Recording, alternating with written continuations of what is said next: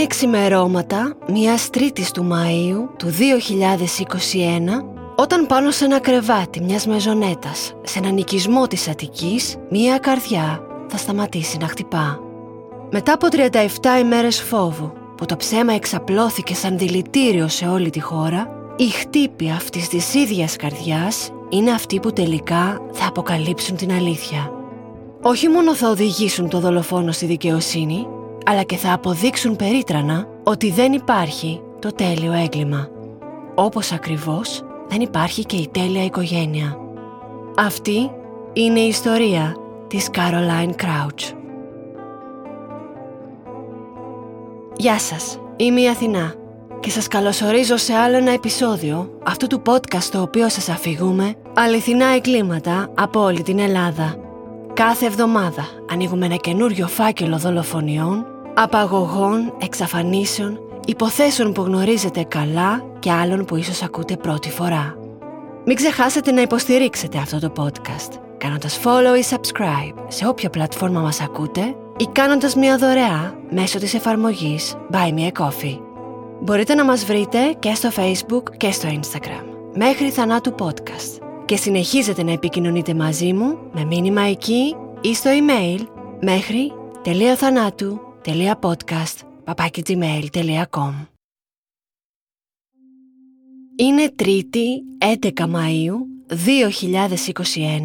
6 και 12 λεπτά το πρωί. Το κέντρο επιχειρήσεων της άμεσης δράσης της αστυνομίας λαμβάνει μία νέα κλίση. Στην άλλη άκρη της γραμμής κάποιος προσπαθεί να ζητήσει απεγνωσμένα βοήθεια.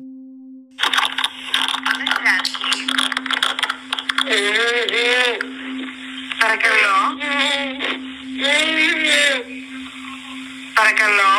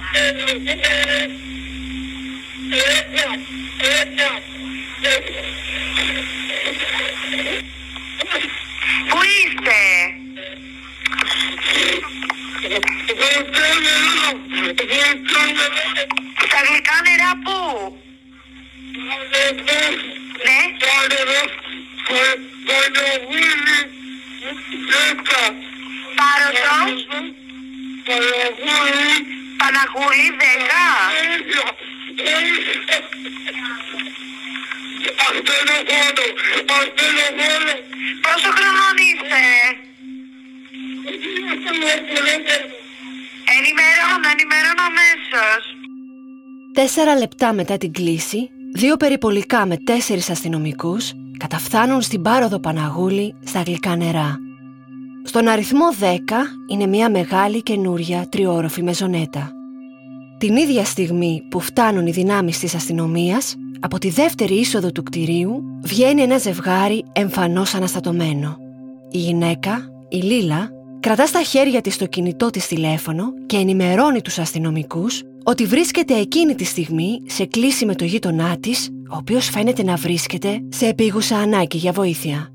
Βάζει την κλίση σε ανοιχτή ακρόαση και οι αστυνομικοί διαπιστώνουν ότι πρόκειται για το ίδιο άτομο που είχε καλέσει και στο κέντρο επιχειρήσεων. Ο σύζυγος της Λίλας και οι αστυνομικοί προσεκίζουν περιμετρικά τη μεζονέτα. Από την πίσω μεριά του σπιτιού θα εντοπίσουν ένα άνοιγμα κοντά στο έδαφος.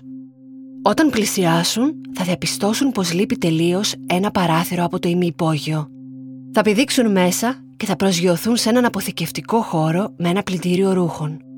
Βλέπουν το τζάμι μαζί με το αλουμινένιο του πλαίσιο, ακουμπισμένο στο πάτωμα κάτω από το παράθυρο και μερικές βίδες διάσπαρτες γύρω.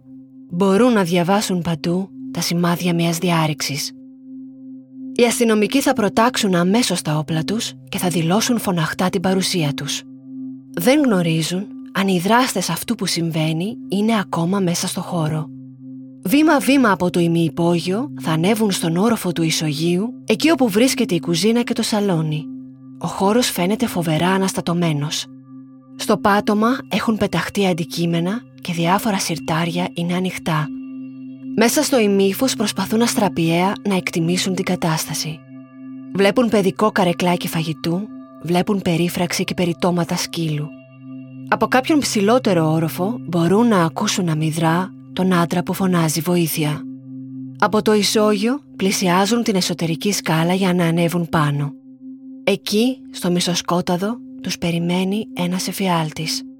Από την κουπαστή της σκάλας του πάνω ορόφου αιωρείται κρεμασμένο από το λουρί του ένα μεγαλόσωμο κουτάβι. Είναι νεκρό. Το αποτρόπαιο θέαμα τους αναγκάζει να σκεφτούν ότι η κατάσταση είναι πιο σοβαρή από όσο περίμεναν. Αρχίζουν να ανεβαίνουν τα σκαλοπάτια προς το πρώτο όροφο, πάντα με τα όπλα τους στα χέρια, τώρα λίγο πιο σφιχτά. Ο άντρας ακούγεται σταδιακά πιο καθαρά. Σε αυτό το επίπεδο είναι δύο κρεβατοκάμαρες και ένα μπάνιο. Από δωμάτιο σε δωμάτιο ψάχνουν για υπόπτους ή τους ένικους και διαπιστώνουν πως και εδώ επικρατεί αναστάτωση. Στο τρίτο επίπεδο του σπιτιού είναι η σοφίτα. Οι τέσσερις αστυνομικοί ανεβαίνουν τη σκάλα με προσοχή. Όταν θα ανοίξουν τη μισάνοιχτη πόρτα, θα αντικρίσουν μια σκηνή που θα στείλει ρίγη σε όλο τους το σώμα. Στο κέντρο του δωματίου βρίσκεται ένα διπλό κρεβάτι. Στη μέση του κρεβατιού, μπρούμητα, κοίταται ακίνητη μια γυναίκα. Είναι δεμένη πιστάγωνα και γύρω από το λαιμό της υπάρχει τυλιγμένο ένα ύφασμα. Δίπλα στη γυναίκα, πάνω στο κρεβάτι, με τα χέρια τους στη μέση της και τα γόνατα στο στρώμα, είναι ένα μωρό. Ένα μικρό κοριτσάκι. Δεν κλαίει, μόνο τους κοιτάει με τα μάτια της ορθάνυχτα. Αριστερά του κρεβατιού, ακινητοποιημένος στο πάτωμα, φορώντας μόνο το εσώρουχό του, είναι ένας νέος άντρας. Δίπλα του, συνδεδεμένο ακόμα στο καλώδιο της φόρτισης, το κινητό του ανοιχτό. Κάθεται κάτω, με τα γόνατα λυγισμένα κοντά στο στήθος, τα χέρια του περασμένα μπροστά, δεμένα με ένα λευκό σπάκο και αυτός ο σπάκος συνδέεται με ένα άλλο κομμάτι σπάκου που είναι τυλιγμένο γύρω από τους αστραγάλους του. Όλο αυτό μαζί είναι δεμένο από μια τάβλα του κρεβατιού. Γύρω από τα μπράτσα και το θώρακά του είναι τυλιγμένη πολλές φορές καφέ ταινίας συσκευασίας και η ίδια ταινία είναι τυλιγμένη σφιχτά γύρω από το λαιμό του και περιμετρικά σε όλο του το πρόσωπο, καλύπτοντας τα μάτια, τη μύτη και το στόμα του. Μετά από μερικά κλάσματα του δευτερολέπτου που έμειναν μουδιασμένοι, οι αστυνομικοί σπέβδουν να βοηθήσουν. Ο άντρας στο πάτωμα προσπαθεί να αναπνεύσει και να μιλήσει, αλλά η ταινία του φράζει το στόμα και πνίγεται. Ένας αστυνομικός παίρνει τον υπηρεσιακό σουγιά από τον συνάδελφό του και του κόβει γρήγορα τα δεσμά πριν τα φωτογραφίσει, όπως είναι το πρωτόκολλο, εκτιμώντας ότι η ζωή του βρίσκεται σε άμεσο κίνδυνο. Ένας άλλος αστυνομικός πλησιάζει τη γυναίκα στο κρεβάτι την αγγίζει με το χέρι του και αντιλαμβάνεται ότι είναι κρύα ενώ έχει ήδη αρχίσει να επέρχεται η νεκρική ακαμψία. Δεν μπορεί να βρει το σφιγμό της. Το μωρό της πρόχνει με τα μικροσκοπικά του χέρια στην πλάτη και προσπαθεί να τη τραβήξει την προσοχή χωρίς να κάνει τον παραμικρό ήχο. Όσοι βρέθηκαν εκείνο το ξημέρωμα στη σοφίτα δεν θα ξεχάσουν ποτέ το κοριτσάκι που αναζητούσε τη ζεστασιά και την αγκαλιά της νεκρής μαμάς του. Σηκώνουν το βρέφος από το κρεβάτι, το οποίο ήταν μόνο με την πάνα του, και το τυλίγουν σε μια κουβέρτα από την κούνια του που βρίσκεται μπροστά στο κρεβάτι. Το κοριτσάκι, η 11 μηνών Λιδία, φαίνεται καλά στην υγεία του. Ο λιμένος τώρα άντρας σέρνεται στο πάτωμα και πέφτει δίπλα στο σώμα της γυναίκας ταρακουνώντας το και φωνάζοντας «Αγάπη μου, είσαι καλά» Ο αστυνομικός θα τον ενημερώσει ότι η γυναίκα έχει ήδη φύγει. Η νεκρή είναι η 20χρονη Caroline Crouch. Θα πάρει στην αγκαλιά του το μωρό και σε κατάσταση σοκ θα περιφέρεται στο υπνοδωμάτιο. Είναι τόσο σπασμωδικές και αμήχανες οι κινήσεις του που τελικά θα αναγκαστούν να του το πάρουν από τα χέρια. Όσο τον βοηθάνε να αντιθεί, ζητάνε από το κέντρο επιχειρήσεων μέσω ασυρμάτου να στείλει ασθενοφόρο και ενημερώνουν για την κατάσταση. Τον συνοδεύουν έξω περνώντας ξανά μπροστά από το κρεμασμένο ζώο στη σκάλα και βγαίνουν όλοι μαζί στο δρόμο, αυτή τη φορά από την εξώπορτα.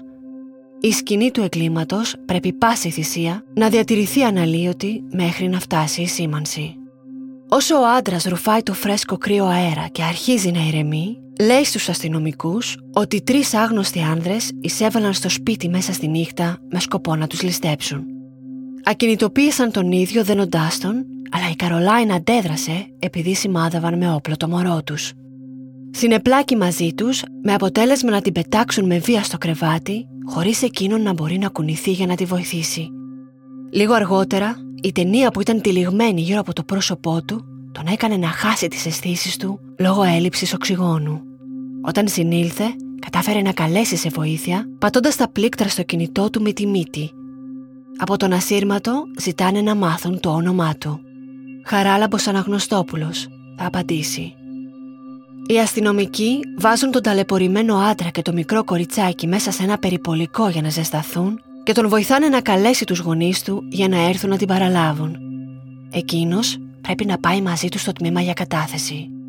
Η μέρα προβλέπεται μεγάλη. Το ασθενοφόρο φτάνει μετά από λίγα λεπτά. Η παρουσία του πληρώματος είναι τυπική και απλά πιστοποιούν το θάνατο της νεαρής Καρολάιν στο κρεβάτι.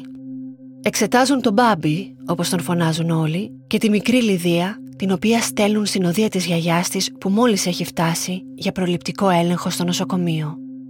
Όλη η γειτονιά είναι στο πόδι. Κόσμος μαζεύεται γύρω από τη μεζονέτα και ρωτάει να μάθει τι έχει συμβεί. Το ίδιο κάνουν και τα πρώτα τηλεοπτικά συνεργεία που κατακλείσουν τώρα το σημείο. Στο σπίτι φτάνει και η ιατροδικαστής κυρία Χαράς Σπηλιοπούλου της ιατροδικαστικής υπηρεσίας του Πανεπιστημίου Αθηνών για να εξετάσει επιτόπου το σώμα της νεκρής γυναίκας. Η Καρολάιν είναι εξαπλωμένη μπρούμητα στη μέση του κρεβατιού και το κεφάλι της είναι πάνω σε δύο μαξιλάρια. Φοράει μόνο το εσώρουχό της.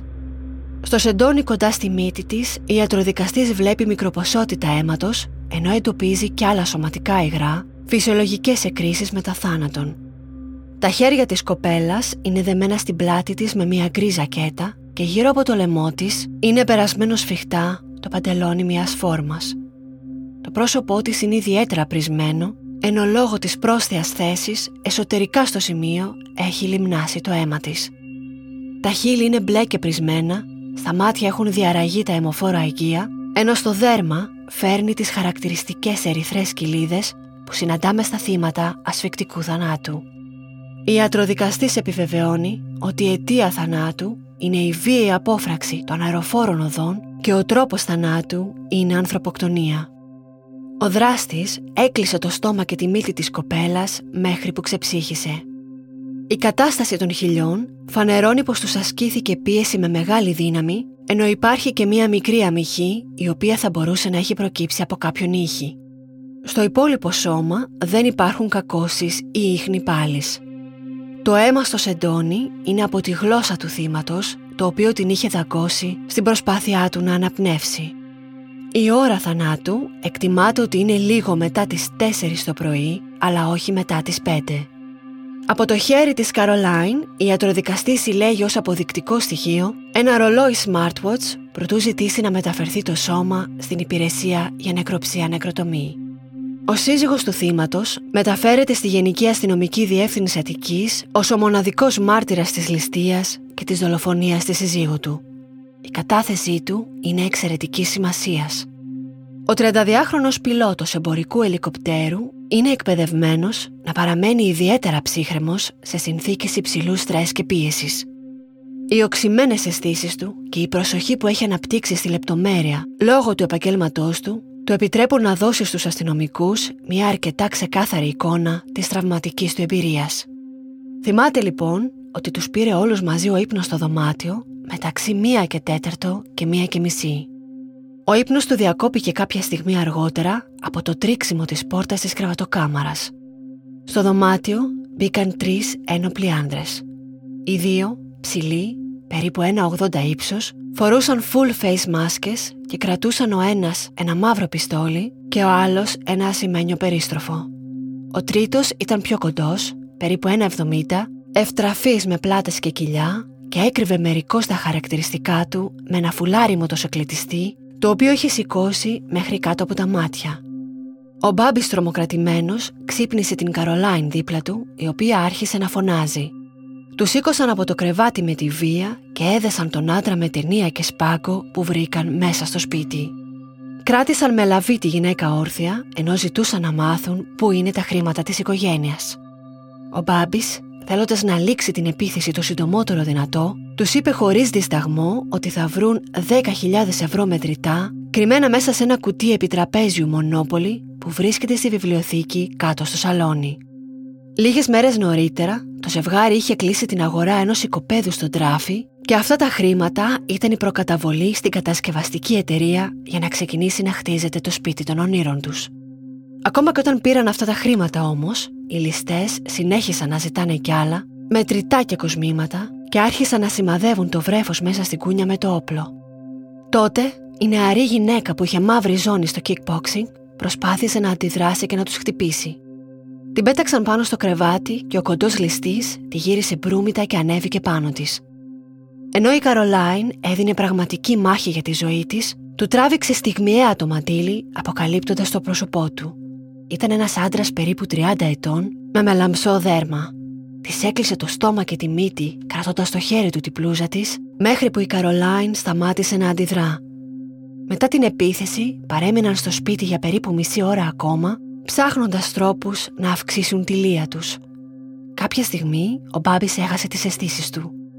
Όταν συνήλθε, τράβηξε από το καλώδιο το κινητό του που φόρτιζε ακόμα στο κομοδίνο και το πέταξε στο πάτωμα κοντά του. Πατώντας τα πλήκτρα με τη μύτη του, κατάφερε να καλέσει την άμεση δράση και αμέσως μετά κάλεσε στο κινητό τη γειτόνισά του τη Λίλα. Οι αστυνομικοί τον ακούν συγκλονισμένοι. Ο Μπάμπης φαίνεται να επέζησε μια βάναυση επίθεσης, κατά τη διάρκεια της οποίας είδε την ίδια του τη γυναίκα να δολοφονείται μπροστά στα μάτια τα δικά του και του μωρού τους. Η άτυχη κοπέλα ξεψύχησε στα χέρια άναδρων ληστών προσπαθώντας να προστατεύσει την οικογένειά της. Ανεξήγητη βία επέδειξαν και προς το κουτάβι κάτι που οι αστυνομικοί δεν είχαν ξαναδεί. Συνήθως οι ληστές ακινητοποιούν ή ναρκώνουν τα ζώα για να μην κάνουν φασαρία ή τους επιτεθούν. Να σκοτώσουν όμως ένα μικρό ημίαιμο σκυλάκι με τέτοιο τρόπο ήταν ανήκουστο. Τόσα χρόνια στην υπηρεσία είχαν αντιμετωπίσει πολλές αιματηρές ληστείες και σοκαριστικές δολοφονίες, όμως αυτή ήταν διαφορετική. Η βία ήταν παράλογη και εντελώς ανέτεια και όλα έγιναν μπροστά σε ένα βρέφος. Οι αστυνομικοί οργανώνουν αναπαράσταση του εγκλήματος μέσα στα γραφεία στη Γαδά και καλούν ειδικό σκητσογράφο για να προσπαθήσει να αποτυπώσει τα χαρακτηριστικά του δράστη όπως μπορεί να τα περιγράψει ο Μπάμπης. Ζητούν και από τη γειτόνισσα Λίλα να έρθει για κατάθεση. Η γυναίκα φαίνεται συντετριμένη. Το σπίτι τους εκτείνεται στη δεξιά μεριά της ίδιας μεζονέτας και είναι μεσοτυχία με αυτό που εισέβαλαν οι ληστές. Δεν τη συγκλονίζει μόνο η σκέψη ότι τυχαία δεν βρίσκεται εκείνη στη θέση της δολοφονημένης Καρολάιν, αλλά βιώνει και η ίδια μια φοβερή απώλεια. Τα δύο χρόνια που ήταν οι γείτονες είχαν γίνει στενές φίλες με την κοπέλα, την οποία περιγράφει σαν έναν άγγελο επιγής. Με την 20χρονη της ένωνε κυρίως η αγάπη τους για τα αδέσποτα ζώα και η συστηματική τους φροντίδα. Με μεγάλη αφοσίωση τάιζαν, υιοθετούσαν και πρόσφεραν ιατρική φροντίδα σε γάτες της γειτονιάς που είχαν ανάγκη. Δύο από αυτές, η Καρολάιν τις είχε κάνει μέλη της οικογένειάς της και μεγάλωναν μαζί με το μωρό της και το 7 μηνών κουτάβι τους, τη γλυκιά Ρόξη. Το κλάμα της Ρόξη ήταν αυτό που έβγαλε από τον ύπνο της τη Λίλα στις 4 και 20 εκείνο το πρωί. Το ξέρει πολύ καλά γιατί κοίταξε την ώρα. Ο παράξενος λιγμός του ζώου την ανησύχησε και τη σήκωσε από το κρεβάτι της. Αμέσως μετά άκουσε κάποιον να κατεβαίνει γρήγορα τις σκάλες από δίπλα και αυτό που υπέθεσε είναι ότι ίσως η σκυλίτσα τσακώθηκε με τις γάτες και κάποιος από το ζευγάρι κατέβηκε για να τους χωρίσει. Και έτσι ξανά έπεσε για ύπνο. Στις 6 και 17, 5 λεπτά μετά την κλίση στο 100, η Λίλα δέχεται και εκείνη το τηλεφώνημα του Μπάμπη. Ήταν αδύνατο να καταλάβει τι της έλεγε, αλλά ήταν προφανές ότι κάτι κακό του συνέβαινε. Ξύπνησε το σύζυγό της και κατέβηκαν τρέχοντας στα σκαλιά του σπιτιού τους. Όταν βγήκαν έξω, η αστυνομία είχε ήδη φτάσει. Το κλάμα της Ρόξη που άκουσε η γειτόνισσα δίνει στους αστυνομικούς την πιθανή ώρα έναρξης της επίθεσης. 4 και 20. Από την κατάθεση του Μπάμπη υπολογίζουν ότι έμειναν στο σπίτι περίπου μία ώρα. Ασυνήθιστα πολύ. Αυτό όμως είναι κάτι που κάνει τους ερευνητές ιδιαίτερα χαρούμενους. Όση περισσότερη ώρα παρέμειναν στο χώρο, τόσο περισσότερα στοιχεία θα άφησαν. Η είδηση της δολοφονικής επίθεσης αρχίζει να καλύπτεται από όλα τα μέσα. Έχουν περάσει 15 μήνες περίπου από την εμφάνιση του πρώτου κρούσματος COVID-19 στην Ελλάδα και ο κόσμος είναι σε μια ιδιαίτερα φορτισμένη περίοδο. Δύο αυστηρές καραντίνες, επιχειρήσεις και σχολεία που ανοίγουν και κλείνουν σαν διακόπτες και η συζήτηση για τον υποχρεωτικό εμβολιασμό μονοπολούσαν τις ειδήσεις και τις εκπομπές. Ο θάνατος της 20χρονης μητέρας μέσα στο σπίτι της, πάνω στο κρεβάτι που κοιμόταν με το μωρό της, εξοργίζει τώρα το πλήθος. Μια πληροφορία που διαρρέει σχετικά με το έγκλημα θα κατευθύνει και την οργή του. Ο Μπάμπης λέει στους αστυνομικούς ότι τα μέλη της συμμορίας που τους επιτέθηκε δεν ήταν Έλληνες. Ενώ τους απίφθηναν το λόγο στα ελληνικά, μεταξύ τους μιλούσαν μια άλλη γλώσσα.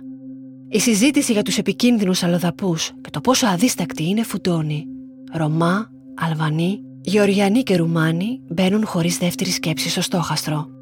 Με εντολή του τότε Υπουργού Προστασίας του Πολίτη Μιχάλη Χρυσοχοίδη, οι έλεγχοι στα σύνορα αυστηροποιούνται και οι δράστες επικυρίσσονται με 300.000 ευρώ. Το τμήμα εγκλημάτων καταζωή και ιδιοκτησίας αρχίζει να νιώθει την πίεση από τις πρώτες κιόλας ώρες των ερευνών. Αναζητούν σε σημασμένου δράστες που δρούν συνήθως σε ομάδες των τριών και έχουν εμπλακεί σε παρόμοιες βίαιες ληστείες στα ανατολικά προάστια. Πληροφοριοδότες εντός και εκτός φυλακής ενεργοποιούνται έχει σημάνει γενικός συναγερμός. Πίσω στα γλυκά νερά, η σήμανση αναλαμβάνει τη σκηνή του εγκλήματος. Μπαίνουν στο σπίτι με ειδικές στολές, ειδικά μηχανήματα, η περιόδια ακτινοβολία, το αντιμετωπίζουν λίγο πολύ σαν γιάφκα μεγάλης τρομοκρατικής οργάνωσης. Το παράθυρο από το οποίο φαίνεται να μπήκαν οι δράστες δεν έχει ίχνη παραβίασης. Από τον Μπάμπι μαθαίνουν ότι το τζάμι ήταν πάντα σε θέση ανάκλησης για να βγαίνουν οι μυρωδιές και η υγρασία του πλυντηρίου. Πιθανολογούν λοιπόν ότι κατάφεραν με κάποιο τρόπο να το βγάλουν από τη θέση του, ξεβιδώνοντας τους μεντεσέδε. Μέσα στο σαλόνι φωτογραφίζουν τη μεγάλη αναστάτωση και εντοπίζουν το ανοιχτό κουτί της Μονόπολη που φαίνεται να περιείχε τα 10.000 ευρώ.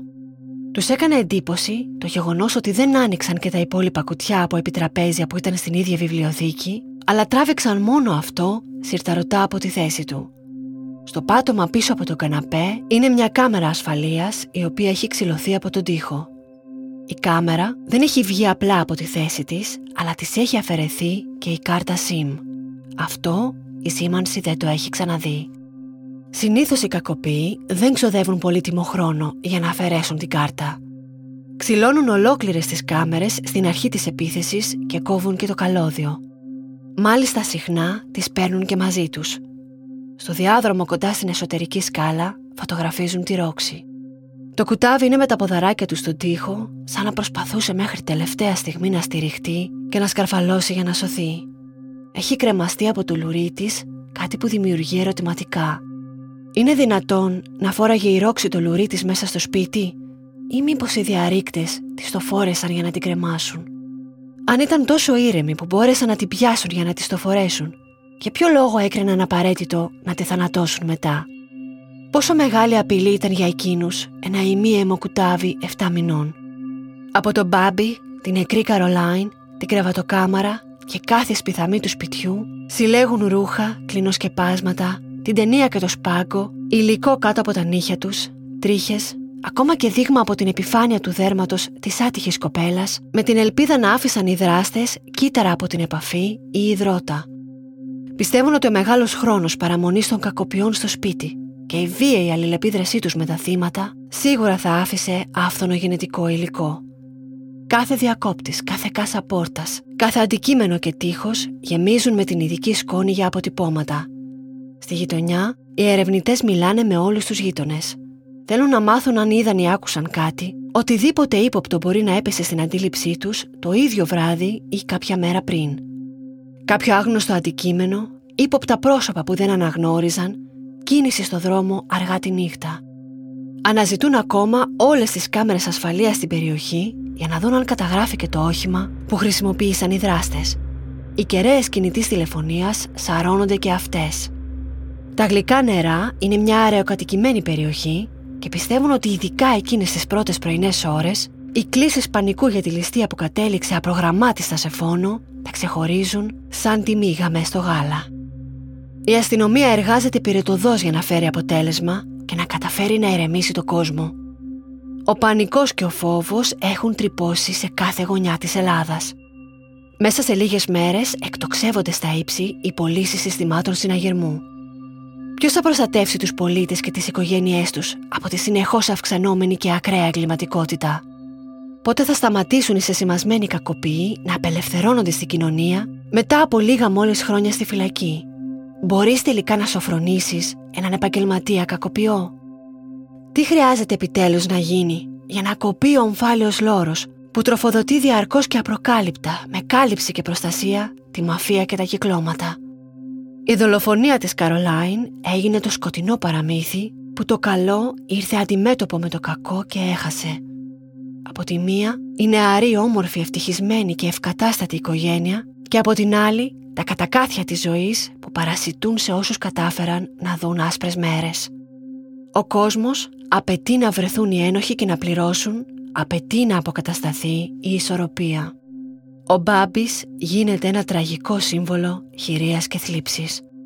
Μετά την κατάθεσή του στη Γαδά, βρίσκεται πίσω στο σπίτι για να τακτοποιήσει τις γάτες της γυναίκας του και να πάρει μερικά από τα πράγματά του. Το μόνο που θέλει είναι να πάει στο σπίτι των γονιών του στην Αγία Παρασκευή και να αγκαλιάσει το παιδί του. Τις επόμενες μέρες, οι δημοσιογράφοι που είναι μονίμως στημένοι έξω από τη μεζονέτα τον αναζητούν και κρέμονται από τα χείλη του για δηλώσεις. Ποτέ δεν είναι αρκετά τα πλάνα του νέου και εμφανίσιμου πιλότου. Τι σας είπε, τα έχει όλα στην ομάδα. λέτε τα έχει όλα. Όλα τα στοιχεία, ότι δουλεύουν από το πρωί μέχρι το βράδυ. Και είναι τώρα που μιλάμε, και τις τρεις τελευταίες μέρες ήμασταν όλοι μαζί δουλεύουν όλη μέρα, όλο το βράδυ, όλη τη μέρα η αστυνομία των ανθρωποκτονιών. Υπάρχει φως στην έρευνα. Αν υπάρχει κάποιος που μπορεί να τους βρει με τα παιδιά αυτά. Είναι το πρωί μέχρι το βράδυ. Ελπίζετε. Είναι εκεί. Συνειδητοποίησε μετά από μέσα, γιατί έχει περάσει το πρώτο σοκ. Τώρα που συνειδητοποίησε τα πράγματα. Περάσει το πρώτο σοκ. Δεν έχει περάσει. Have you something to say to the UK audience? We were very upset about what happened in Caroline. Not more than that. Πιστεύετε ότι η αστυνομία έχει στοιχεία στα χέρια της, καταλήγει κάπου; Έχει όσα περισσότερα μπορούσε, μπορούσαμε να μαζέψουμε και κάθε μέρα είναι, αυτή τη στιγμή είναι 10, 15, 20 άνθρωποι στον δρόμο και ψάχνουν. Αυτό ξέρω, είναι κάθε με συνέχεια σε επικοινωνία μαζί μου, όσο έχω μπορέσει να τους βοηθήσω. Ε, αν υπάρχει κάποιος που μπορεί να τους βρει, θα τους βρουν τα παιδιά αυτά.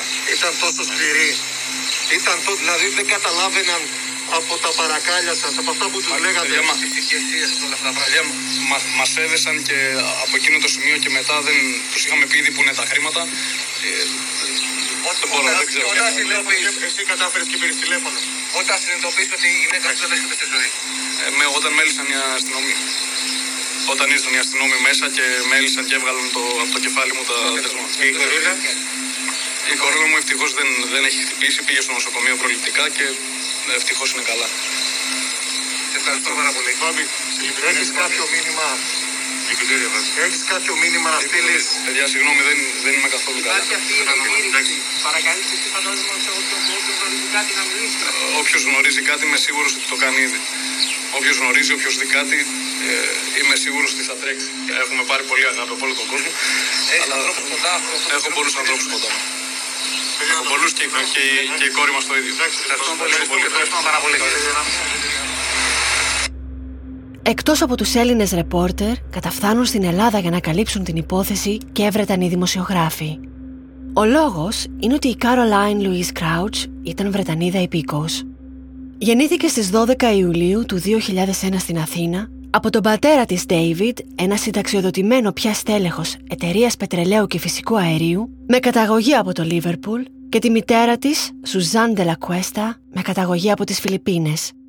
Το 2003, σε ηλικία 2 ετών, η οικογένειά της μετακόμισε μόνιμα στην πανέμορφη Αλόνισο, δίνοντας την ευκαιρία στην Καρολάιν να ευδοκιμήσει στη μικρή και φιλική κοινότητα του νησιού και να μάθει από μικρή να αγαπά τη φύση και τη θάλασσα. Στην Αλόνισο, το Πάσχα του 2017 είδε για πρώτη φορά τον Μπάμπι. Εκείνη ήταν 16 ετών και εκείνος 28. Η μητέρα του Μπάμπι ήταν δασκάλα στο σχολείο που πήγαινε πρώτη ηλικίου η Καρολάιν. Το καλοκαίρι του ίδιου έτους, οι δυο τους γνωρίστηκαν καλύτερα και παρά την τεράστια διαφορά ηλικίας, αποφάσισαν να προχωρήσουν τη σχέση τους. Δύο χρόνια μετά, παντρεύτηκαν στο Αλκάρβε της Πορτογαλίας. Η ευτυχία τους ήταν σχεδόν μεταδοτική και πολλαπλασιάστηκε με τη γέννηση του παιδιού τους. Η Κάρολάιν πέρασε στο Πανεπιστήμιο Πειραιά για να σπουδάσει στατιστική, αλλά η ζαχαροπλαστική άρχισε να γίνεται το πάθος της. Η νεαρή μητέρα ήταν νεκρή πριν προλάβει καν να κλείσει τα 20 της χρόνια. Τρεις μέρες μετά τη δολοφονία, την Παρασκευή 14 Μαΐου, το σώμα της μεταφέρεται με το πλοίο της γραμμής για να ταφεί στον τόπο που μεγάλωσε την Αλόνισο. Η εργοδότρια εταιρεία του συζύγου της εκείνη την ημέρα κλείνει και διαθέτει τα ελικόπτερά της για τη μεταφορά του Πάπη και όλου του προσωπικού της στην κηδεία της Καρολάιν. Όλο το νησί περιμένει στο λιμάνι να φτάσει το κορίτσι και όλη η Ελλάδα παρακολουθεί. Ο πόνος είναι ανίποτος. Εκείνη την ημέρα, είτε ήξερε την Καρολάιν προσωπικά, είτε την έμαθες από τις φωτογραφίες της που προβάλλονταν όλη μέρα στις εκπομπές, ήταν αδύνατο να μην θρυνήσεις για εκείνη. Η ανεπιτίδευτη ομορφιά της, το τεράστιο σχεδόν παιδικό χαμόγελό της, τα νιάτα της που δεν πρόλαβαν να γίνουν γυρατιά, ήταν μια σκληρή υπενθύμηση της θνητότητάς μας. Έπεσε σε μια χαμένη πατρίδα, μαχόμενη για την οικογένειά της, όσο καταπατούνταν βάναυσα η προσωπική της ελευθερία και τα κεκτημένα της. Στον επικίδιο λόγο που έδωσε η διευθύντρια του σχολείου της, είπε: Όλα πάνω στην Καρολάιν ήταν φως. Ενώ ο Μπάμπης θα πει: Ήμουν τυχερός που τη γνώρισα. Πάρα πολύ τυχερός που με αγάπησε και έγινε η μητέρα του παιδιού μου. Ένα πράγμα που με θλίβει περισσότερο από το ότι δεν είναι πια εδώ και δεν θα ξαναδώ τη γυναίκα μου είναι ότι η κόρη μας θα μεγαλώσει και δεν θα θυμάται πόσο υπέροχη ήταν η μανούλα της. Η μικρή Λιδία είναι πάντα στην αγκαλιά του πατέρα της. Την κρατάς σφιχτά, σαν να κρατά το μόνο πράγμα που το κρατά όρθιο. Ο Μπάπη της δείχνει για τελευταία φορά την Καρολάιν και την ακουμπά πάνω της λίγο πριν τελικά το βρέφος αποκοιμηθεί στον ώμο του. Πέντε ημέρες μετά το έγκλημα στα γλυκά νερά, η αστυνομία έχει επιτέλους έναν ύποπτο. Στο μεθοριακό σταθμό Κήπων Εύρου συλλαμβάνεται ένας 43χρονος Γεωργιανός με πλαστές φραγίδες στο διαβατήριό του. Προσπαθούσε να διαφύγει από τη χώρα με κατεύθυνση τη Βουλγαρία οδικός, ενώ εις βάρος του εκκρεμούσε ένταλμα σύλληψης. Ο Γεωργιανός ήταν σεσημασμένος καταζητούμενος καθώς το γενετικό του υλικό είχε συνδεθεί με μια βίαιη ληστεία εναντίον ενός ηλικιωμένου άντρα και της οικιακής του βοηθού λίγο καιρό πριν στο Πικέρμι. Ο τρόπος δράσης του έμοιαζε με την επίθεση στα γλυκά νερά και η εμφάνισή του τέριαζε με την περιγραφή που είχε δώσει ο Μπάμπης. Ο Γεωργιανός οδηγείται στη Γαδά αμέσως και ανακρίνεται. Φωτογραφία του στέλνεται ηλεκτρονικά και στο Πάπη, ο οποίος όμως φαίνεται να δυσκολεύεται να τον αναγνωρίσει με σιγουριά. Ο άντρας αρνείται κατηγορηματικά κάθε εμπλοκή με τη ληστεία και τη δολοφονία της Καρολάιν. Κρατείται και ανακρίνεται σκληρά επί τέσσερις ημέρες, χωρίς να καταφέρουν να το κάνουν να ομολογήσει. Ο Μπάμπης καλείται αυτοπροσώπως στη Γενική Αστυνομική Διεύθυνση και πίσω από το ειδικό τζάμι προσπαθεί ξανά να αναγνωρίσει από κοντά τον ύποπτο. Οι αστυνομικοί ζητάνε από τον Γεωργιανό να μιλήσει μήπως και μπορέσει τουλάχιστον να ταυτοποιήσει τη φωνή του ή έστω να καταλάβει αν αυτή ήταν η γλώσσα που άκουσε. Δυστυχώς εξακολουθεί να μην είναι σίγουρος. Ο άντρας προφυλακίζεται για την επίθεση στο Πικέρμι και η έρευνα χτυπάει τείχο. Παράλληλα με τις έρευνες της αστυνομίας, με την υπόθεση καταπιάνεται και η εκπομπή «Φως στο τούνελ». Καταφέρουν να φέρουν στην επιφάνεια μια σημαντική μαρτυρία – ένας άντρας, παλαιότερος εκπαιδευτής του Μπάμπη στο αεροδρόμιο των Μεγάρων, του είχε εκμυστηρευτεί μια συγκλονιστική εμπειρία. Δύο χρόνια περίπου νωρίτερα, τρεις άγνωστοι αλλοδαποί κουκουλοφόροι, δύο ψηλοί και ένας ευτραφής κοντύτερο, εισέβαλαν μέσα στη νύχτα στο σπίτι τους στο Αλεποχώρι, νάρκωσαν το σκυλί της οικογένειάς του, έδεσαν τον ίδιο και ξυλοκόπησαν άγρια τη σύζυγό του, στέλνοντάς τη για πολλές μέρες στο ΚΑΤ, πριν τελικά διαφύγουν με μεγάλη λία χρημάτων και κοσμημάτων. Οι ομοιότητες των δύο επιθέσεων φαίνονται κάτι παραπάνω από τυχαίες.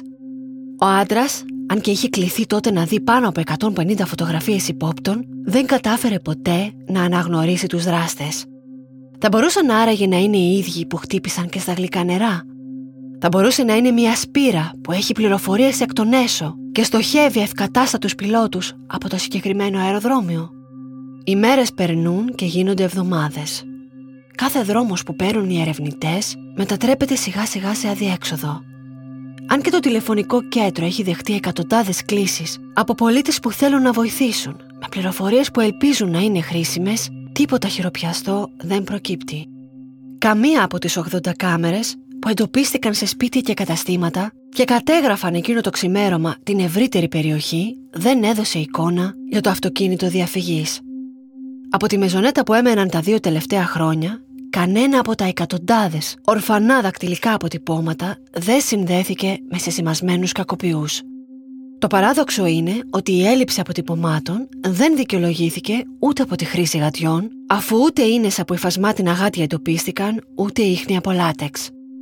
Τα ρούχα των θυμάτων, τα σεντόνια και οι μαξιλαροθήκες, τα δεσμά του Μπάμπη, το υλικό κάτω από τα νύχια τους, το δέρμα της Καρολάιν, όλα στήρα.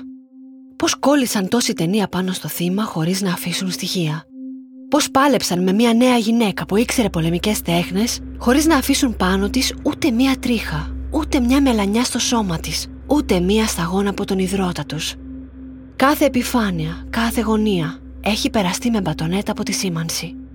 Κάτι δεν πάει καλά. Μερικές φορές, αν σου φαίνεται πως πας στραβά για το γυαλό, μπορεί να φταίει και ο χάρτης. Περίπου τρεις εβδομάδες μετά το έγκλημα, ένα καινούριο πρόσωπο έρχεται να ταράξει τα νερά των ερευνών και των δημοσιευμάτων. Ανάμεσα στα πράγματα της οικογένειας στη Μεζονέτα, οι αστυνομικοί βρίσκουν την επαγγελματική κάρτα μίας ψυχολόγου με έδρα το Χαλάνδρη. Ελένη Μιλονοπούλου, ψυχοθεραπεύτρια, ψυχολόγος και κλινικός υπνοθεραπευτής. Διαρρέει η πληροφορία ότι η κυρία Μιλονοπούλου καλείται και καταθέτει στη Γαδά για πάνω από τρεις ώρες. Όλοι μπερδεύονται. Τι σχέση μπορεί να έχει ψυχολόγος με τη δολοφονία της Καρολάιν; Μετά την κατάθεσή της στην αστυνομία, η Μιλονοπούλου δίνει συνεντεύξεις και απαντά στις ερωτήσεις των δημοσιογράφων. Αποκαλύπτει ότι το ζευγάρι έκανε μαζί της συνολικά 8 συνεδρίες ψυχοθεραπείας από τον Νοέμβριο του 2020 μέχρι και το Φεβρουάριο του 2021. Άλλες φορές η συνεδρία ήταν ατομικά με την Καρολάιν, άλλες με τον Μπάμπι Άλλες από κοινού, αλλά πάντα έρχονταν στο γραφείο της όλοι μαζί και έφερναν και τη μικρή Λιδία. Ο λόγος που ζήτησαν βοήθεια από εκείνη ήταν γιατί η Καρολάιν είχε μια πολύ δύσκολη εγκυμοσύνη και συνέχιζε να αντιμετωπίζει προκλήσεις με την ψυχική της υγεία και μετά τη γέννηση της κόρης της. Πριν τη γέννηση της Λιδίας ήταν έγκυος άλλη μια φορά, μια εγκυμοσύνη που δίγησε σε αποβολή τον τρίτο μήνα της κοίησης.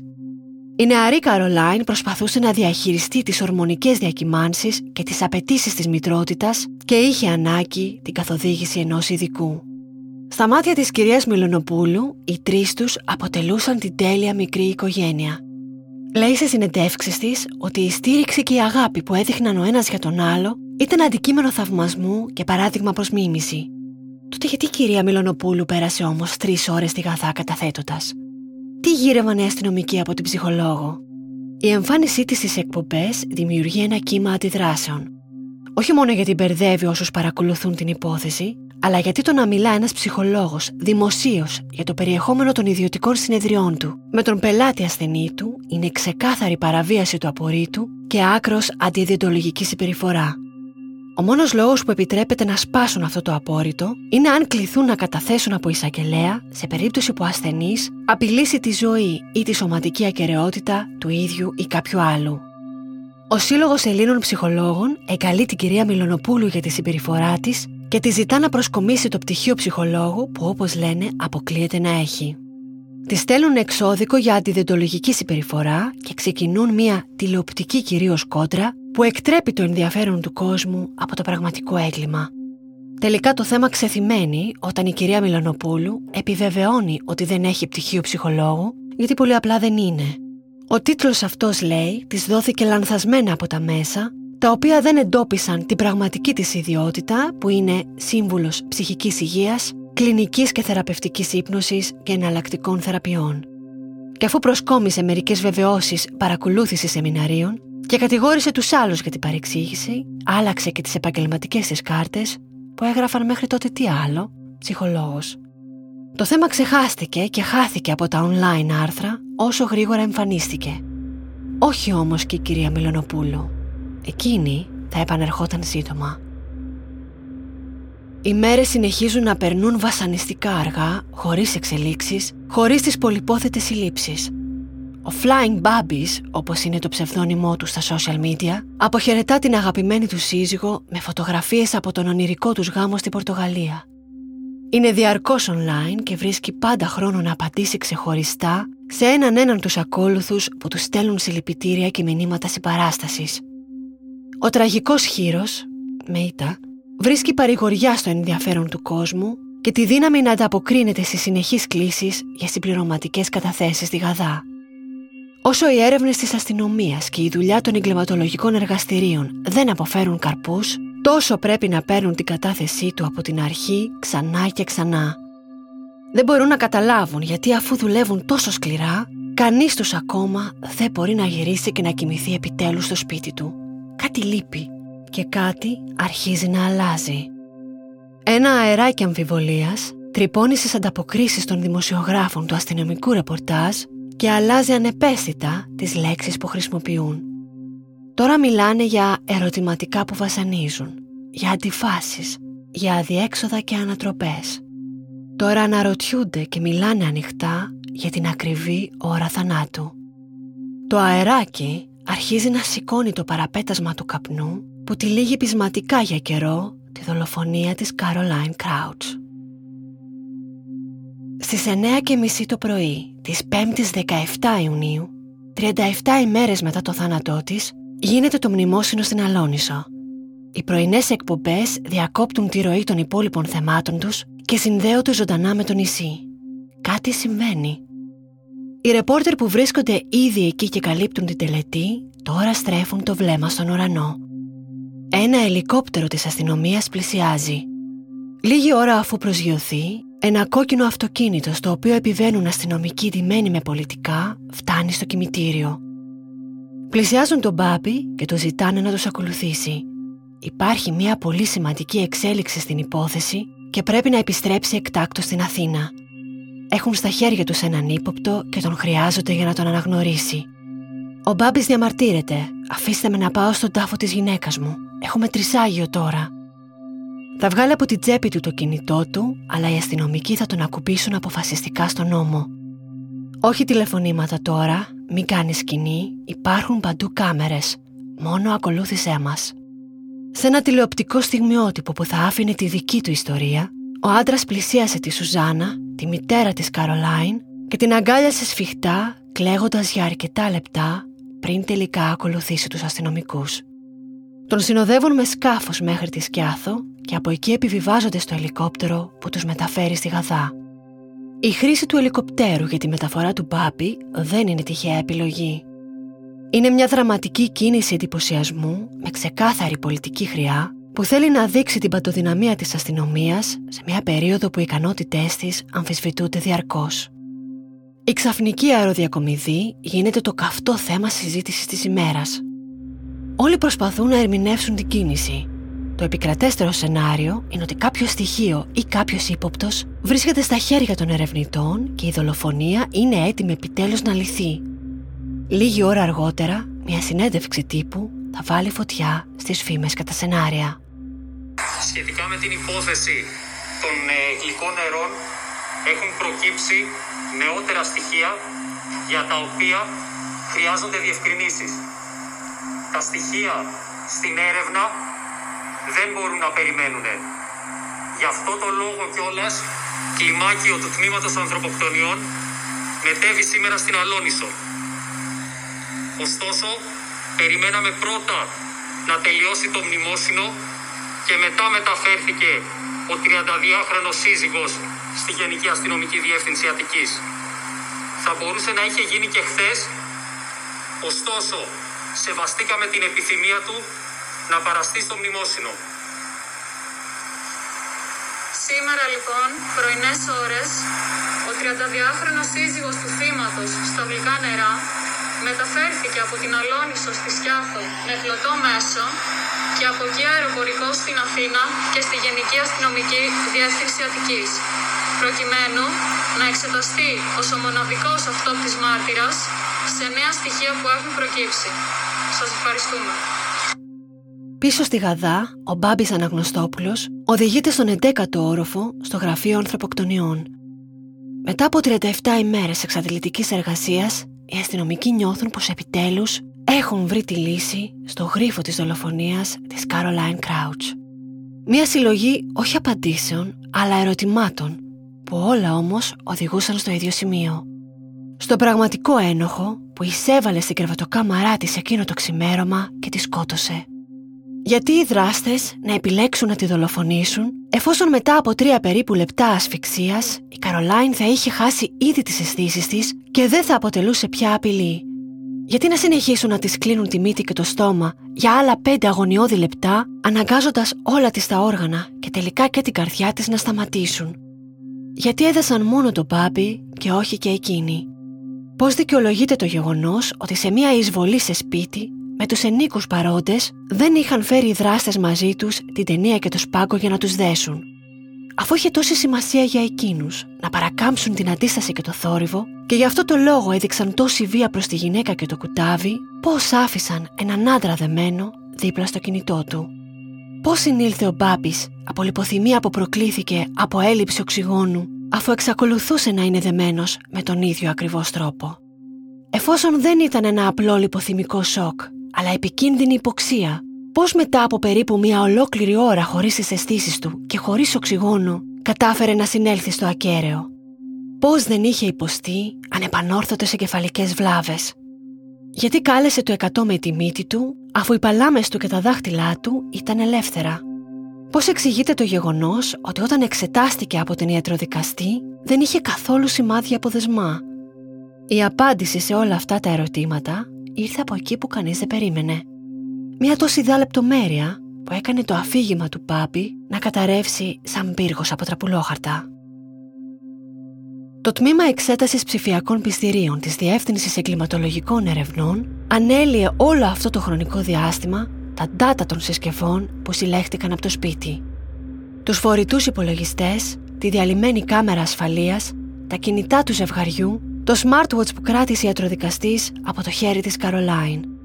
Από όλο αυτό τον όγκο δεδομένων προέκυψαν δύο ευρήματα που ουσιαστικά έλυσαν την υπόθεση. Κατά την εξέταση του κινητού του Μπάμπη, αναλύθηκαν τα δεδομένα μιας εφαρμογής φυσικής άσκησης, η οποία μετρά τα βήματα αυτού που το κρατά.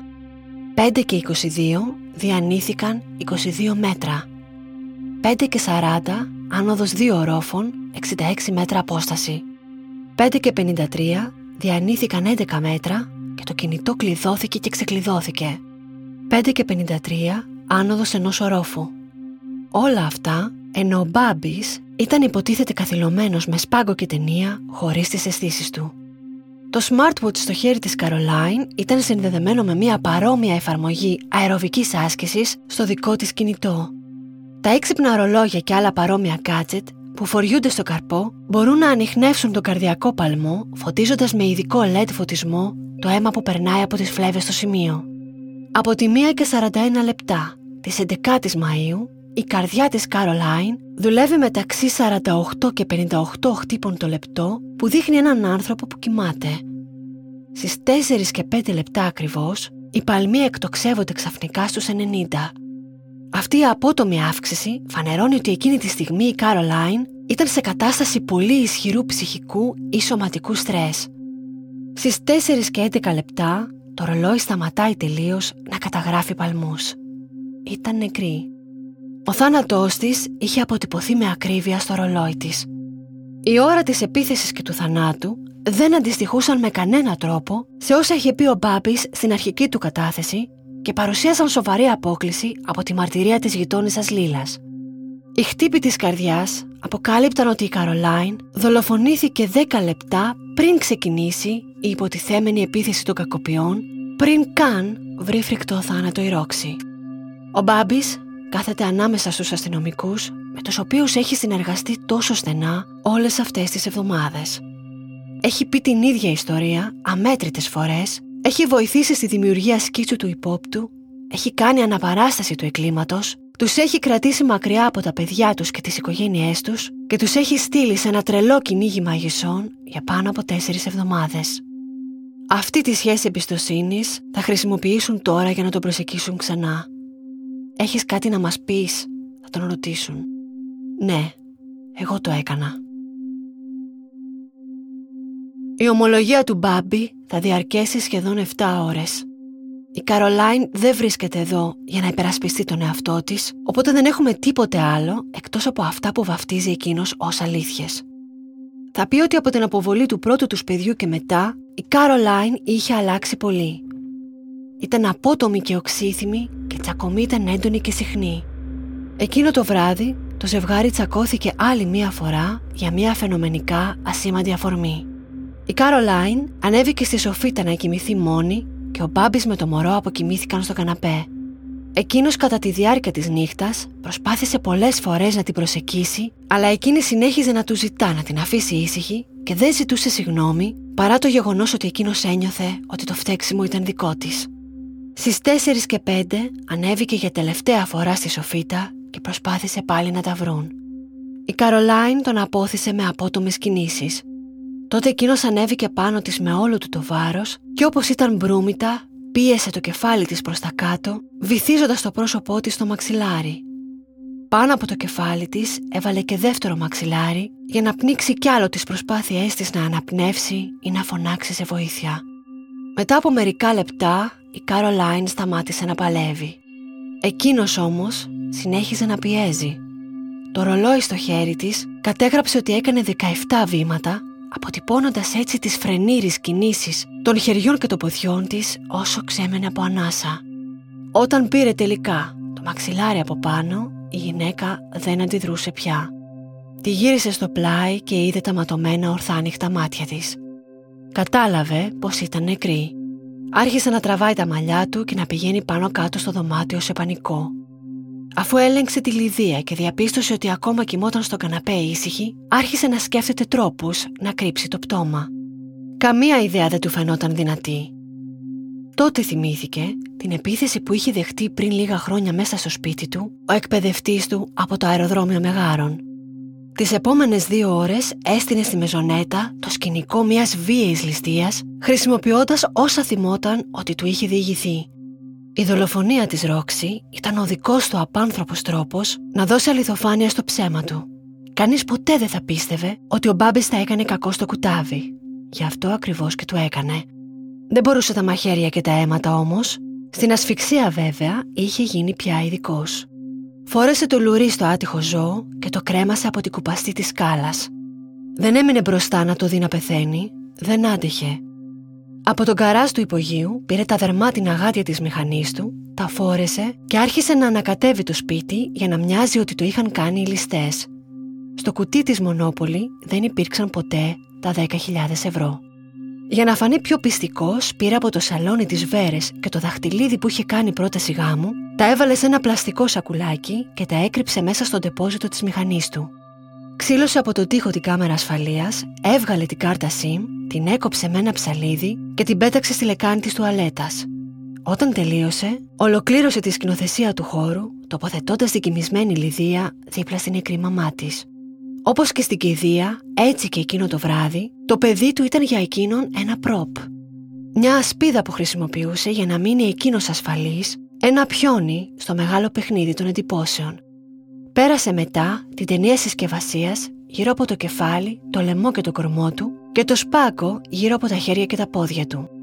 Το δέσιμο ήταν επιπόλαιο, αλλά κανείς δεν θα το καταλάβαινε, αφού οι αστυνομικοί έκοψαν με σουγιά τα δεσμά.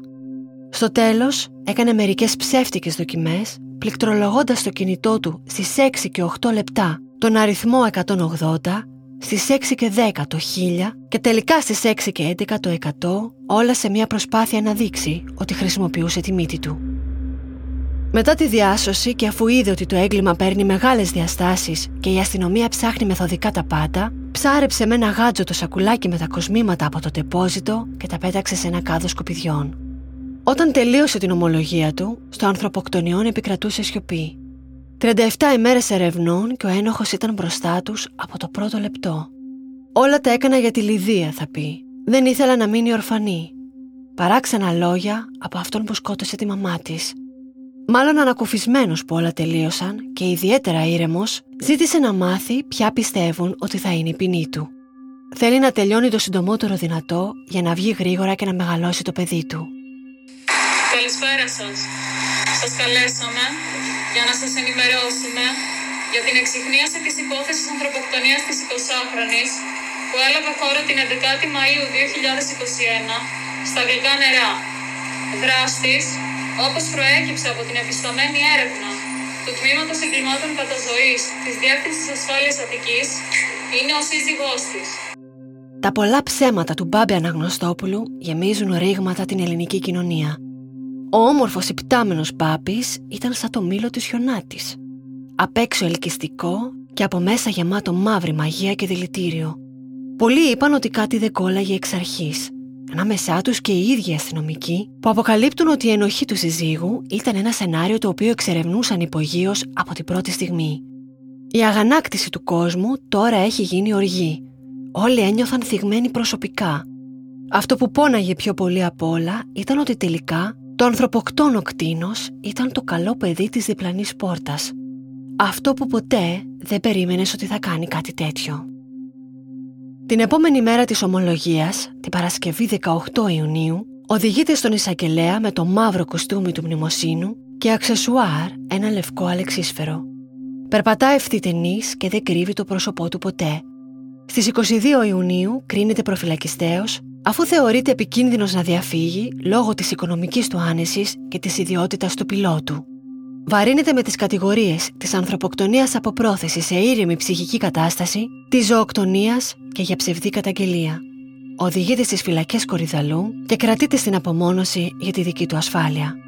Λίγους μήνες αργότερα, τον Οκτώβριο του 2021, εμφανίζεται στο προσκήνιο μια γυναίκα από το εργασιακό περιβάλλον του Μπάμπη, η οποία φέρεται να είχε σχέση μαζί του ένα χρόνο πριν γνωρίσει την Καρολάιν. Ο δεσμός τους ήταν τότε κρυφός, μιας και η γυναίκα ήταν παντρεμένη.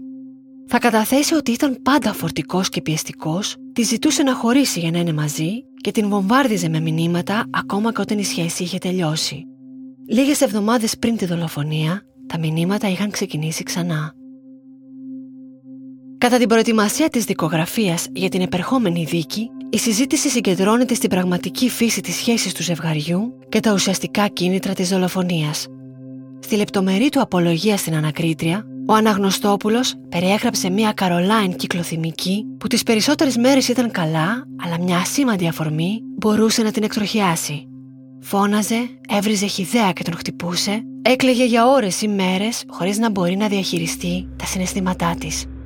Το ίδιο διάστημα έρχονται στη δημοσιότητα αποσπάσματα από ένα ηλεκτρονικό ημερολόγιο που κρατούσε.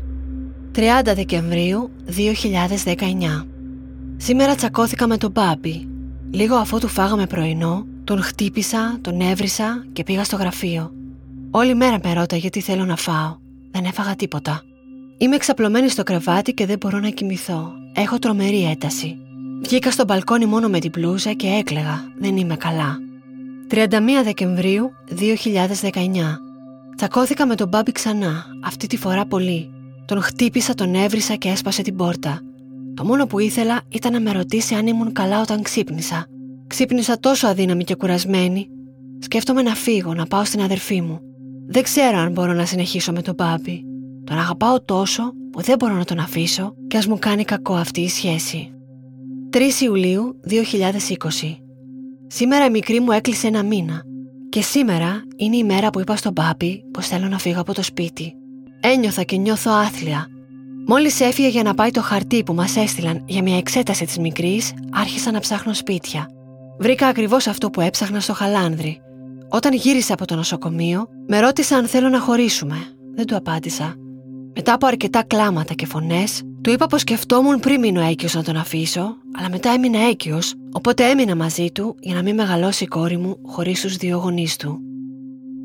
Οι καταχωρήσεις της Caroline στο ημερολόγιο της διαλύουν και τις τελευταίες αμφιβολίες ότι αυτός ο γάμος ήταν τέλειος μόνος στι εντυπώσεις. Κάτω από την εντυπωσιακή τελετή στην Πορτογαλία, τα ακριβά ταξίδια στο Ντουμπάι, την πολυτελή μεζονέτα στα γλυκά νερά κρυβόταν μια αρρωστημένη πραγματικότητα. Όταν γνωρίστηκαν τον Απρίλιο του 2017, η ηλικιακή τους διαφορά ήταν 12 ολόκληρα χρόνια. Εκείνη ήταν 16 ετών, μαθήτρια της πρώτης λυκείου, ένα κορίτσι στην εφηβεία και εκείνος ένας άντρας 28 ετών με σπουδές στο εξωτερικό και εργασία στην Αθήνα. Σε προσωπικά βίντεο του ζευγαριού από τα social media εκείνης της εποχής, η εικόνα είναι ανατριχιαστική. Είναι παραπάνω από εμφανές ότι απεικονίζεται ένας άντρας και ένα παιδί. Η ερωτική τους επαφή ξεκίνησε το ίδιο καλοκαίρι, αφού όπως αργότερα θα πει εκείνος, μέχρι τότε άντεξαν να κρατηθούν. Η εξωτική ομορφιά του κοριτσιού ήταν μεθυστική. ο Μπάμπης ξοδεύτηκε σε φτηνούς εντυπωσιασμούς, πετώντας συχνά με το ελικόπτερο πάνω από το σχολείο του παιδιού ή καταφθάνοντας με το φουσκωτό μόνο για να της δώσει μία ανθοδέσμη. Αν συνεχίζετε να βλέπετε τη ρομαντική πλευρά, αλλάξτε για λίγο το φύλλο των πρωταγωνιστών. Σκεφτείτε να μιλάγαμε για μια ερωτική σχέση μεταξύ μιας γυναίκας 28 ετών και ενός αγοριού 16. Εξακολουθεί να σας φαίνεται χαριτωμένη. 17 μήνες μετά τη γνωριμία τους και όσο η Καρολάιν ήταν ακόμα μαθήτρια, ο Μπάμπης της πρότεινε να παντρευτούν στην επέτειο των δύο ετών της σχέσης τους. Συμπτωματικά, λίγες μόλις μέρες μετά τα 18 γενεθλιά της. Η Καρολάιν ενθουσιάστηκε. Ονειρευόταν ένα γάμο στην παραλία και ήθελε να τα οργανώσει όλα εκείνη. Της ήταν αδύνατο να δει την παγίδα. Ήταν ένα κορίτσι πλημμυρισμένο από ορμόνες που ένιωθε ότι ο πιο ωραίος άντρας, ο όριμος πιλότος, είχε μάτια μόνο για εκείνη. Βέβαια στην Ελλάδα δεν επιτρέπονται οι γάμοι στην παραλία, οπότε τι πιο λογικό από το να πάνε στην Πορτογαλία, ολομόναχοι, χωρίς κανένα καλεσμένο. Όχι μόνο δεν είχαν καλέσει τους φίλους τους, δεν του είχαν πει καν στις οικογένειές τους. Η απομόνωση είχε αρχίσει. Το παιδί απομακρύνεται από την οικογένειά της, από τον τόπο της, από τους φίλους της. Είναι ήδη μόνη. Ακόμα και στην πρόβα νηφικού, ο Μπάμπης ήταν εκεί παρόν. Αμέσως μετά το γάμο, διαπιστώνει ότι είναι έγκυος. Δεν το έχουν προγραμματίσει, αλλά θέλει να το κρατήσουν. Μετά από ένα ταξίδι, στον τρίτο μήνα της εγκυμοσύνης, ο γυναικολόγος διαπιστώνει ότι δεν υπάρχει σφιγμός. Λίγες μέρες αργότερα θα αποβάλει στο κρεβάτι της. Λίγους μήνες μετά από αυτή τη τραυματική εμπειρία και ενώ ακόμα περιβάλλεται από πένθος και ορμόνες, μένει πάλι απρογραμμάτιστα έγκυος.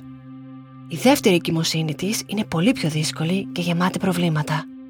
Γεννά τη Λιδία τον Ιούνιο του 2020, πρόωρα στον 7ο μήνα. Το παιδί είναι μόλις 1,5 κιλό και αντιμετωπίζει πολλά προβλήματα υγείας. Χειρουργείται δύο φορές και παραμένει σε μονάδα αιτητικής θεραπείας νεογνών για μήνες η αγωνία για το παιδί της, οι δυσκολίες της μητρότητας που βιώνει μόνη μέσα στη μεγάλη μεζονέτα της και οι ατελείωτες καραντίνες την οδηγούν στο γραφείο της ψυχοθεραπεύτριας, απελπισμένη για βοήθεια. Έξω από την πόρτα του γραφείου, πάντα εκείνος, πάντα κοντά στη λία του. Πριν η μικρή Λιδία γίνει ενός έτους, η Κάρολάιν θα ήταν νεκρή. Με αυτές τις σκέψεις, τα ξεσπάσματά της, τα κλάματα και η επιθυμία να φύγει αποκτούν άλλο νόημα στη συναισθηματική κακοποίηση που δεχόταν, την απομόνωση και τον εγκλισμό που επέβαλε ο Μπάμπης.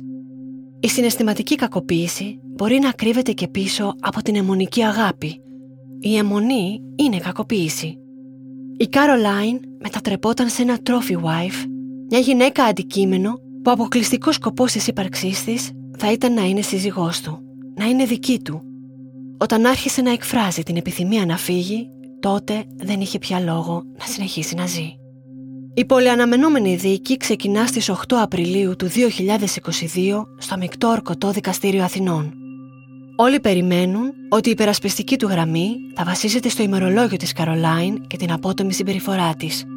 Στο δικαστήριο αναμένεται να καταθέσουν 14 μάρτυρες, μεταξύ αυτών αστυνομικοί, η ιατροδικαστής που εξέτασε το σώμα, φίλες της Καρολάιν, η γειτόνισσα και σε μια συναρπαστική ανατροπή ως μάρτυρας κατηγορίας και η ψυχοθεραπεύτρια κυρία Μιλονοπούλου. Κατά τη διάρκεια της δίκης, ο κατηγορούμενος έχει το δικαίωμα να υποβάλει ο ίδιος ερωτήσεις στους μάρτυρες, μια διαδικασία ιδιαίτερα ψυχοφθόρα για όποιον καταθέτει. Παράσταση πολιτικής αγωγής, δηλαδή αίτηση για οικονομική αποζημίωση λόγω ηθικής βλάβης, δηλώνουν το φιλοζωικό σωματείο Μαραθώνα, από όπου η οικογένεια υιοθέτησε τη ρόξη όταν ήταν δύο μηνών και η Πανελλήνια Φιλοζωική Ομοσπονδία. Στην κατάθεσή τους οι αστυνομικοί θα μιλήσουν για την ψυχραιμία που διέκριναν στον Αναγνωστόπουλο καθ' όλη τη διάρκεια των ερευνών. Η φίλη της Καρολάιν θα περιγράψει πώς το ζευγάρι είχε κατεστημένο λογισμικό που επέτρεπε και στους δύο να βλέπουν σε ζωντανό χρόνο που είναι ο άλλος, πώς η Καρολάιν είχε πάντα πάνω της ελάχιστα χρήματα, πώς όταν ήθελε να βγει μετακινούνταν με οδηγό ταξί που είχε προσλάβει ο Πάπης και πώς ο ίδιος είχε εμφανιστεί ξαφνικά ακάλεστος εκεί που έπιναν καφέ. Η ψυχοθεραπεύτρια κυρία Μιλονοπούλου θα αποκαλύψει ότι όταν κλήθηκε τότε για κατάθεση στη Γαδά, είπε όλη την αλήθεια για την τοξική σχέση του ζευγαριού. Η Κάρολάιν έψαχνε απεγνωσμένα διέξοδο, ήταν φοβερά πιεσμένη και δυστυχισμένη, φοβόταν τη χειριστική συμπεριφορά του Μπάμπη και σε κάθε συνεδρία έκλαιγε με λιγμούς, φοβούμενη πάντα μη την ακούσει εκείνος απ' έξω. Η ψυχοθεραπεύτρια είχε ξεκάθαρα πει στους αστυνομικούς ότι ο σύζυγος θα έπρεπε να είναι ανάμεσα στους υπόπτους. Σύμφωνα με την ίδια, όταν βγήκε και μίλησε στις κάμερες μετά για το πόσο αγαπημένο ζευγάρι ήταν, στην πραγματικότητα ακολουθούσε οδηγίες της αστυνομίας που ήθελαν να κρατήσουν τις υποψίες μακριά από το πάπι μέχρι να καταφέρουν να δέσουν την υπόθεση. Η στιγμή που όλοι περιμένουν είναι η απολογία του ίδιου του δολοφόνου. Ο Μπάμπης Αναγνωστόπουλος θα σταθεί όρθιος μπροστά σε δικαστές και ενόρκους για 10 ολόκληρες ώρες. Θα μιλάει ακατάπαυστα για τη ζωή του με την Καρολάιν πριν το φόνο, περιγράφοντας τον ιδανικό έρωτα, την πιο αφοσιωμένη και παθιασμένη σχέση. Μάταια θα προσπαθεί η πρόεδρος να τον οδηγήσει πίσω στην ουσία. Ακόμα και εκεί, ο δραματικός και χειριστικός του χαρακτήρας έχουν το τιμόνι. Για τη βραδιά της δολοφονίας θα διηγηθεί ότι τσακώθηκε με την Καρολάιν γιατί παραλίγο να του πέσει από τον καναπέ η Λιδία πάνω στο παιχνίδι. Η Καρολάιν θα αποσυρθεί νευριασμένη μόνη στη σοφίτα και στις 11 και 18 θα του στείλει μήνυμα που τον αποκαλεί stupid ενώ στις 11 και 42 θα του στείλει μήνυμα το πρωί μη την αφήσεις μαζί μου. Στην ερώτηση της Προέδρου για το τι ήταν διαφορετικό εκείνη τη νύχτα από όλες τις άλλες που είχαν τσακωθεί, εκείνος θα πει ότι κάποια στιγμή προσπάθησε να ξαπλώσει μαζί με τη Λιδία στο κρεβάτι της Σοφίτας δίπλα στην Καρολάιν. Εκείνη ξύπνησε και φωνάζοντας του είπε να την αφήσουν ήσυχη. Πήρε το παιδί και το έβαλε απότομα μέσα στη κούνια, κάνοντάς την να φοβηθεί και να κλάψει. Αυτό είπε ήταν το διαφορετικό. Ότι η επιθετική συμπεριφορά τώρα επηρέαζε τη Λιδία και τον έκανε να φοβάται ακόμα και για τη ζωή της. Το ρίξιμο των ευθυνών στο θύμα είναι μια πάγια τακτική που παρατηρείται συχνά σε καταστάσεις ενδοοικογενειακής βίας. Ακούμε συχνά το θήτη να λέει «Είπε κάτι που μου θόλωσε το μυαλό, με έσπρωξε, μου φώναξε, με έβρισε». Στην πραγματικότητα, το μόνο που έκανε το θύμα είναι να απορρίψει το θήτη. Το ίδιο βράδυ ξύπνησε την Καρολάιν συνολικά τέσσερις φορές απαιτώντας να του ζητήσει συγγνώμη. Η τέταρτη ήταν η τελευταία της. Βέβαια η ιστορία και η εικόνα που παρουσιάζεται για την Καρολάιν βγαίνουν από το στόμα του ίδιου ανθρώπου που κατασκεύασε το σενάριο μιας ληστείας επιστημονικής φαντασίας και κατάφερε να πείσει τουλάχιστον τη μισή Ελλάδα. Ακριβώς αυτό θα τονίσει με την κατάθεσή της η ιατροδικαστής κυρία Χαρά Πιλιοπούλου. Εξηγώντας τα πολύ ενδιαφέροντα και κέρια ευρήματα του έξυπνου ρολογιού της Καρολάιν, θα τονίσει πως οι χτύποι της καρδιάς δείχνουν ότι η γυναίκα κοιμόταν όταν δέχτηκε την επίθεση. Αυτό καταρρύπτει αμετάκλητα τη θεωρία περί πράξης εμβρασμού. Ο Μπάμπης πήγε στη Σοφίτα για να σκοτώσει τη γυναίκα του. Η ψυχίατρος Άλκης της Ιγουμενάκη ορίζεται από το δικαστήριο να εξετάσει το Μπάμπη και να καταθέσει στο δικαστήριο. Το πόρισμά της διαβάζουμε στην εφημερίδα «Το Έθνος». Η ναρκισιστική διαταραχή από την οποία πάσχει ο 33χρονος χαρακτηρίζεται από αίσθημα μεγαλείου αναζήτηση θαυμασμού των άλλων και έλλειψη ενσυναίσθησης. Δυσκολία αποδοχής της απόρριψης και της κριτικής, καθώς και την πεποίθηση ότι ο άλλος είναι κτήμα του. Αντίστοιχα, η αντικοινωνική διαταραχή χαρακτηρίζεται από ένα διαρκές μοτίβο παραβίασης δικαιωμάτων των άλλων, έλλειψη ενσυναίσθησης, χειριστική και παρορμητική συμπεριφορά, έλλειψη ενοχών και μετάνοιας. Στις 16 Μαΐου του 2022, Σχεδόν ένα χρόνο μετά τη δολοφονία, το δικαστήριο θα αποφασίσει τη μοίρα του δράστη. Για τα δύο κακουργήματα της ανθρωποκτονίας από πρόθεση σε ήρεμη ψυχική κατάσταση και την κακοποίηση ζώου, και τα δύο πλημελήματα της ψευδής καταγγελίας και ψευδής κατάθεσης, ο Μπάμπης Αναγνωστόπουλος καταδικάζεται ομόφωνα σε ισόβια συν 10 έτη και επιπλέον καταβολή χρηματικού ποσού.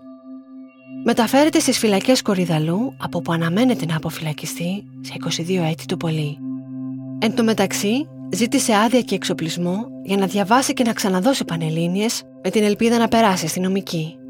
Μετά τη δίκη, το αστυνομικό ρεπορτάζ σχετικά με την υπόθεση δεν σταμάτησε. Δημοσιεύματα ανέφεραν ότι εξετάζονταν πιθανή συνεργή στο έγκλημα, ακόμα και άλλα κρυφά κίνητρα.